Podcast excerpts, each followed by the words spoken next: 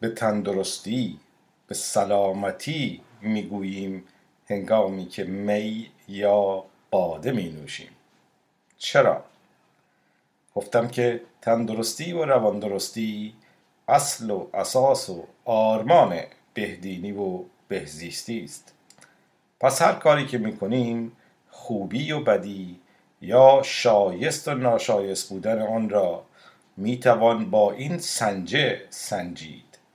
همانا هر آنچه که این اصل را برهم زند ناشایست است. در فرهنگ ایران از اندازه و پیمانه سخن هست که نشان از همین دارد.